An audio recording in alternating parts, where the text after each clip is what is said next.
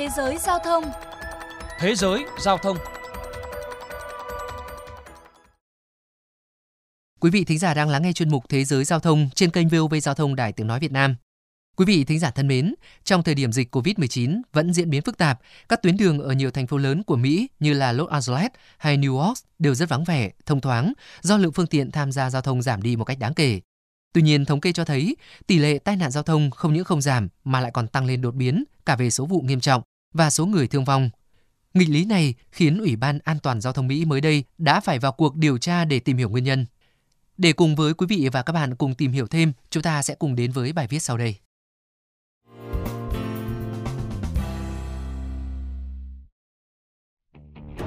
Thưa các bạn, COVID-19 bắt đầu quét qua nước Mỹ kể từ tháng 3 năm 2020. Dịch bệnh khiến lưu lượng người và phương tiện tham gia giao thông ở hầu hết các thành phố lớn đều giảm mạnh. Nhiều người dân sống tại Los Angeles hay New York cho biết, họ có thể cảm nhận rõ bầu không khí vốn mờ mịt do khói bụi xe cộ trước đây, nay trong lành và sạch sẽ hơn. Những con phố cũng trở nên yên tĩnh bởi phần lớn ô tô phải nhường chỗ cho người đi bộ hay xe đạp. Các chuyên gia an toàn giao thông kỳ vọng khi hàng triệu tài xế phải ngồi nhà nhiều tháng vì Covid-19, số người thương vong vì tai nạn cũng sẽ giảm. Tuy nhiên, thống kê cho thấy điều may mắn đó không xảy ra. Ông Maureen Vogel, giám đốc truyền thông Ủy ban An toàn giao thông quốc gia Mỹ cho biết. Chúng tôi thấy điều ngược lại. Theo số liệu sơ bộ, có tới hơn 42.000 người chết trên các con đường ở Mỹ vào năm ngoái, cao hơn 8% so với năm 2019. Theo Ủy ban An toàn Giao thông Quốc gia Mỹ, nếu tính cả sự sụt giảm 13% số km các phương tiện di chuyển trên đường, tỷ lệ tử vong do tai nạn giao thông tăng tới 24% so với 12 tháng trước đó. Đây là mức tăng cao nhất trong vòng 96 năm qua. Số người chết bất ngờ tăng đột biến, trong khi các con đường dường như là yên ả hơn, khiến cơ quan chức năng Mỹ mới đây đã phải vào cuộc điều tra nguyên nhân. Các chuyên gia cho rằng tốc độ phương tiện tăng vọt trên những đại lộ vắng vẻ là nguyên nhân chính dẫn tới tình trạng này.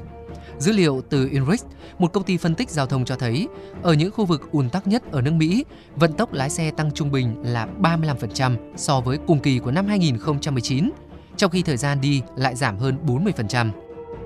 Ông Bob Bishore, chuyên gia giao thông tại INRIX cho hay, các trường hợp tài xế có hành vi lái xe nguy hiểm cũng tăng cao.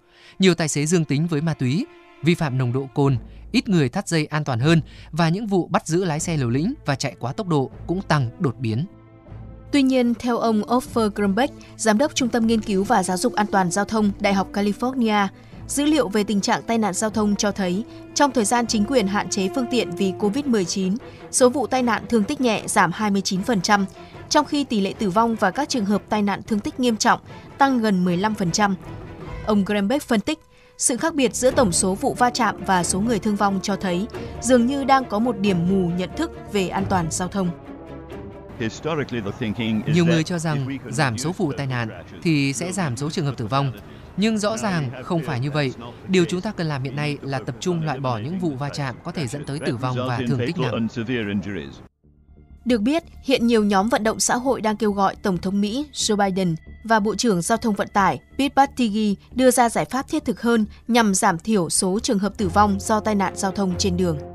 Bà Lê Sahum, giám đốc Vision Zero Network, một tổ chức an toàn đường phố chia sẻ, người dân không cần thêm những suy nghĩ và lời cầu nguyện cho hơn 42.000 sinh mạng mất đi trong các vụ tai nạn giao thông vào năm ngoái, mà cần các nhà lãnh đạo hành động và thực hiện chiến lược để giảm thiểu số người thương vong trên những con đường.